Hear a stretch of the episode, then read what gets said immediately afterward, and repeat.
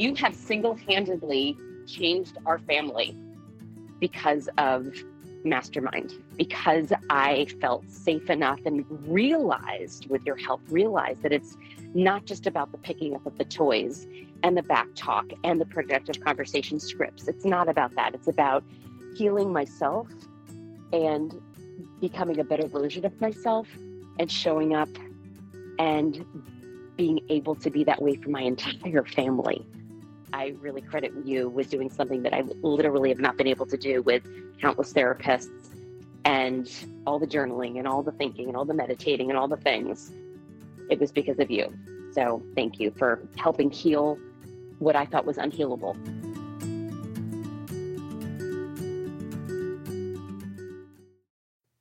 Hey, podcast listeners, it's Randi here, and I wanted to let you guys know about something that I made for you. It's called the Badass Mom's Guide for a Happier Household, and it is an ebook that you will download and you'll be able to write in, and it's got all kinds of tips and tools and some of my favorite exercises so that you can get on the road to taking action and really creating a happier household. I wanted to offer this to you because I know a lot of you are looking for resources and really struggling right now. So go ahead and download my free guide. It's called The Badass Mom's Guide for a Happier Household.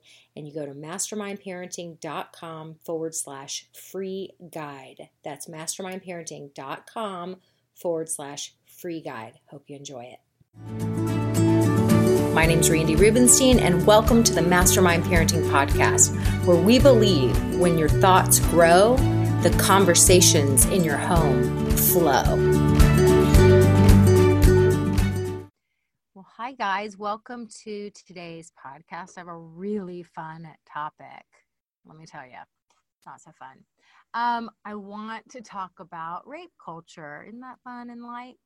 Um, I recently posted on uh, my Facebook page, not my business page, but on my personal page, one of my friends had posted an article about 16 candles and um, and it was during when all the Kavanaugh case was going on and everyone had an opinion and the name of the article was the rape culture of the 1980s explained by 16 candles so I love all things 16 Candles. I think many of us who grew up in the 80s know that movie by heart. We saw it so many times. And um, and the article goes on to explain um, how Jake Ryan, the dream boy of the 1980s, was also an accessory to date rape. And I just want to read y'all a few of the um, a few of the excerpts, but it says um, so it says that that Jake Ryan was an entirely willing participant and accessory to, to date rape. The drunk girl in question is Caroline, the girlfriend to romantic hero Jake Ryan. And if you know one thing about 16 Candles, it's that Jake Ryan is perfect. He's the impossibly cool, impossibly beautiful senior guy who's dating the impossibly beautiful senior girl. And yet, as soon as Jake Ryan hears that gawky, awkward sophomore Samantha, Molly Ringwald, has a crush on him, he immediately begins to like her back, defying all the laws of God, man, and high school popularity. Jake Ryan's the embodiment of a fantasy so compelling it instantly made 16 Candles iconic. What if the object of all your romantic high school dreams decided to pursue you without you having to expend any effort whatsoever? Just because they could see that you were like deeper and more special than the rest of the school? What if that what if they somehow saw that without you ever having to have a conversation or interact with that with them in any way? So it goes on to say Jake's reputation as the ideal dream boy of every teenage girl's deepest fantasies has lasted for decades. Yet, Jake Ryan cold bloodedly hands a drunk and unconscious Caroline over to another guy and says, Have fun. This was so chilling to me because I was like, Oh my gosh, how did I not even notice that? In 1984, you could be a perfect dream boy and also be an accessory to date rape. They were not mutually exclusive ideas. In fact, they reinforced each other. In 16 Candles, Caroline's rape is presented as her fault and as funny. In the moral universe of 16 Candles, Jake is allowed to be callous to Caroline without losing his dream boy status because 16 Candles briskly assures us Caroline is not the air quotes right kind of girl. She has breasts and she drinks. She's potentially a little bit slutty. She doesn't know shit about love, Jake explains. The only thing she cares about is partying. The fact that Jake casually despises his longtime girlfriend doesn't reflect poorly on him because it doesn't affect the fantasy at the heart of 16 Candles. What 16 Candles is selling is the dream of the unattainable guy falling in love with the every girl. So, for the fantasy to work, Jake must prove his deep and abiding love for Sam. Ignoring and degrading Caroline is an easy shortcut to that goal because, in the moral universe of 16 Candles, the more you degrade one girl, the whore, the more you can exalt the virgin. So, um, anyway, they talk about Caroline getting drunk, and I'm like, oh my gosh. And that's the thing is that it was really, this article really kind of scared me because I'm like, this is how we don't even realize we become brainwashed and we don't even see what's right before us. And it made me think back to when I was a teenager and um, and some of the mistakes that I made and you know categorizing other women and I've even been around as a mom and heard moms of boys talk about the little girls like oh my god they're all such little sluts and things like that when i know we're living i have a teenage i have i have a you know a teenage son and a teenage daughter and so and i had a teenage fun son first. So at first i heard many moms talk about the girls in that way. Now i have a teenage daughter and what i know now especially from her is we live in this hookup culture. And i went to a speaker a few years ago um, I think her name, I want to give her credit. Her name's Peggy Orenstein, I think.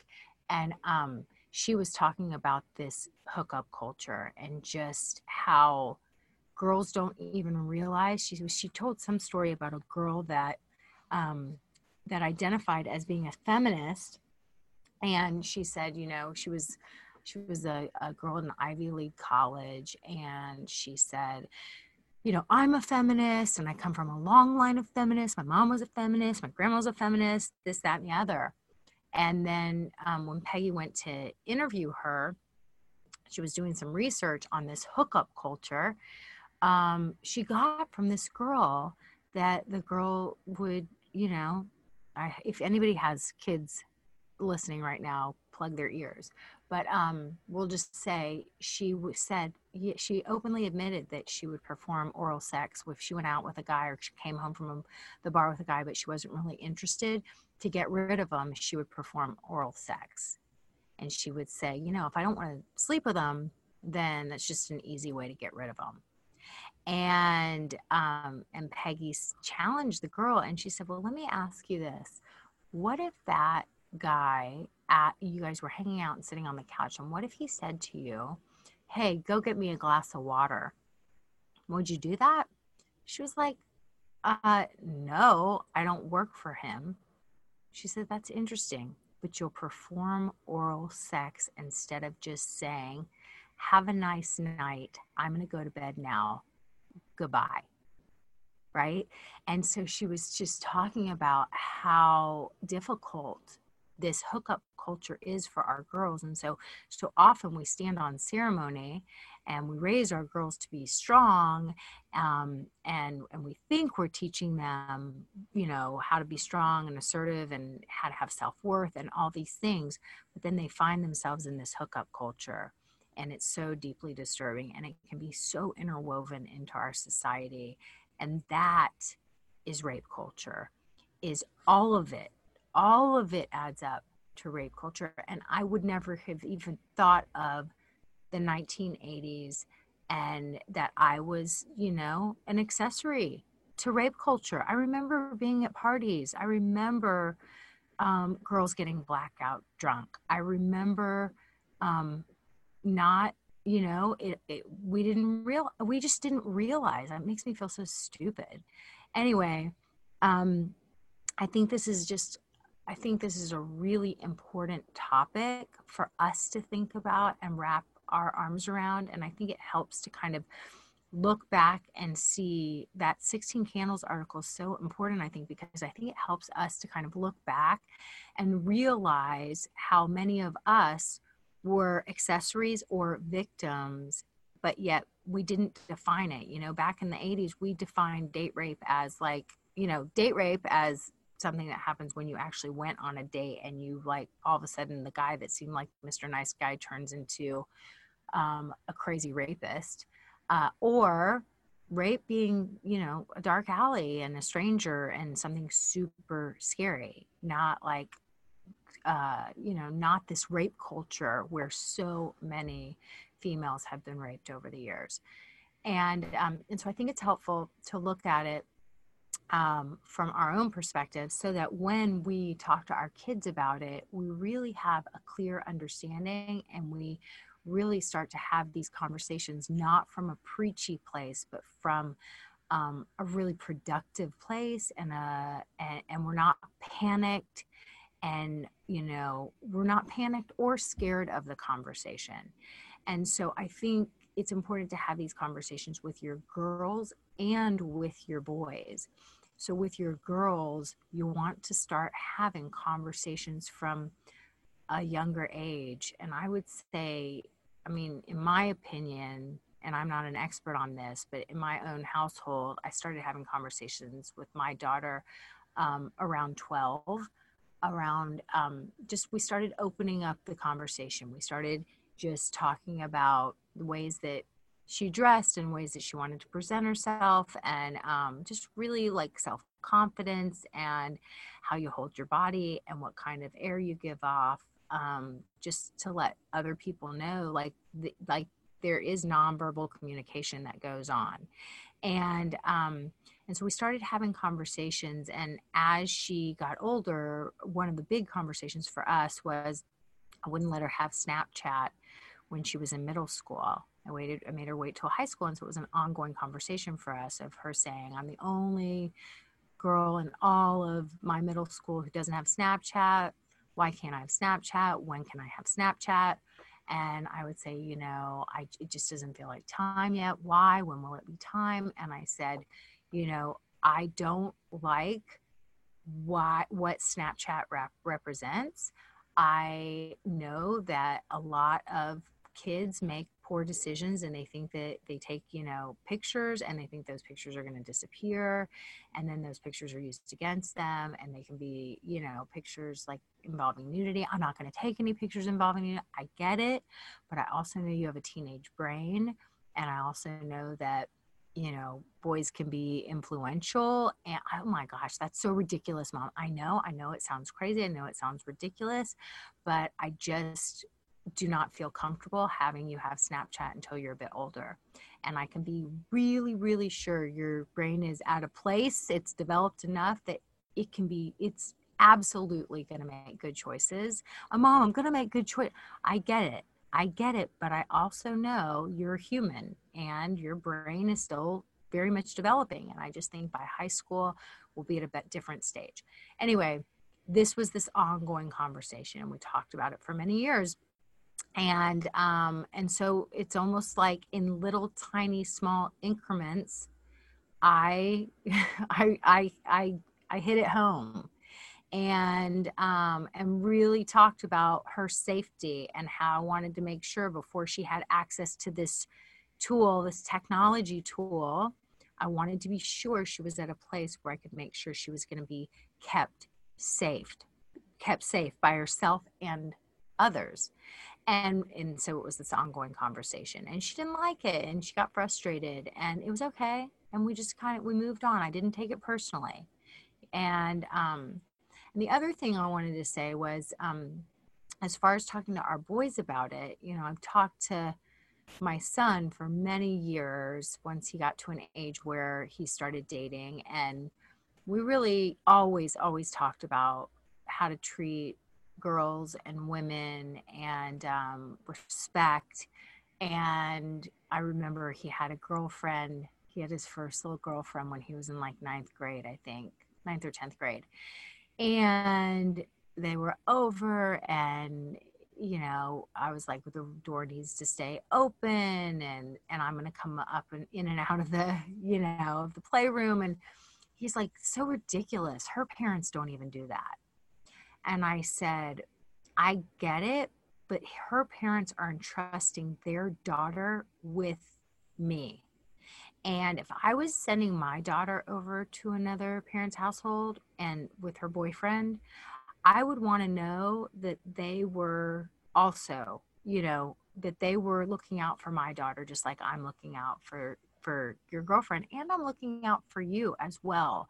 It's just it's just not appropriate you know you guys are are teenagers and you just started dating and um you shouldn't be having all this privacy. It's just it's it's not time yet. It's not time for all that. I want you guys to have fun and be friends and take it slow and and really have a good time and go and do fun things together. And it's not like um it's not time to go booking hotel rooms. Like that's just not where we are yet. And so we talked about this and we talked about it. And believe me for years um he didn't love it. Um and at, when he got to the uh, you know the right age when he was in college and especially when he was 19 20 he started having a serious girlfriend you know there's different levels of privacy now. And um and and we've moved to that stage. But what i was going to say is is it was interesting when he had uh, a girlfriend i remember when he had a girlfriend he was a senior in high school um, or maybe it wasn't a girlfriend but he went out with a young woman and uh and she evidently got very drunk. And anyway the next day there was some drama. I could just tell like she came over and there was hushed voices and it was just a weird there was some there was some kind of drama going on underneath my roof. And so i started asking him and inquiring and he just was like you know annoyed with her because she had gotten so drunk. So of course, like I had my feminist hat on, and I'm like, what, why, what went on? What happened? So I find out that she had been very drunk the night before, and um, like like sloppy drunk. And they had been at a graduation party, and one of the parents who was at the graduation party came over, and they saw how sloppy drunk she was, and um, yelled at my son and he was very embarrassed and he took her out of the party. And i said well what happened when you took her out of the party? And he said well i put her in an uber and i sent her home. I said what do you mean you put her in an uber and you sent her home? And i was just like panicked. I've been raising this son all these years and he doesn't take care of this woman that he's this young woman that he's out with and she's she's drunk and you know she's in a compromising position. And um and he said no no no. There so you know so and so was there and an older girl that he knew who was actually home from college. He said so and so was there. They are very close family friends. So and so was completely sober. So i paid for the uber and i put her in the in the uber with the older girl and the older girl took her home and took care of her and I still, and I was like, okay, well, that, okay, I guess I can live with that. Okay. But that, I, but it still sat with me like, gosh, why didn't he take care of her? Like, where's the empathy? Where's the compassion? And, um, and it was interesting because I talked to someone who I knew that had been sexually assaulted when she was a young when she was a teenager in high school and I told her this story and I said, you know, I just don't know if this was the right thing to do. Like, shouldn't he have taken care of her? Like, I did, is there something I need to work with him on or teach him? And she said, oh, no, no, no. That was brilliant of him. She said, you never know what's going to happen when there's drunk teenagers involved. And that was actually his way of making sure that she got taken care of appropriately and and and was in good hands and he protected himself because you don't know as a boy you know you're the you know she's drunk who knows what's going to happen maybe she gets belligerent next thing you know she's making up accusation whatever it is um, that was actually really well thought out by him and really mature and responsible. And I was like, oh, well, okay, because I need to commend him for that because I kind of was worried that it meant that he was lacking empathy and he didn't take care of her. So, um, anyway, I went back and I was like, okay, so I talked to someone, an authority on the matter, and you actually handled that situation perfectly. And he was like, of course I did, because that's him. But, um, but I thought that that was also a good conversation to have with our boys. Like, listen, you take a, you know, a girl out and she gets busy drinking. Like, she needs to be in the care of sober older girls. You need to make sure she is taken care of in the right way. And you need to make sure you are not alone with her because it could turn out badly for you. You never know what could happen. So make sure you get her to safety and that safety is not you taking care of her alone. That safety is to make sure there is another sober female somewhere in the mix that is there with you. It's almost like a doctor like a male doctor a lot of times how they'll have you know like their physician's assistant or their nurse in the room with them like always make sure there is someone else there with you because you just never know what's going to happen when they're you know when somebody's not sober so i thought that that was um I thought that was a very productive conversation. And I think it's a productive conversation to have with your kids. So I think it's important when it comes to rape culture. I think it's important for us to be talking about these things. Like after I saw that Peggy Orenstein, I went home from that talk and I talked to my daughter about it. I told her about the feminist story.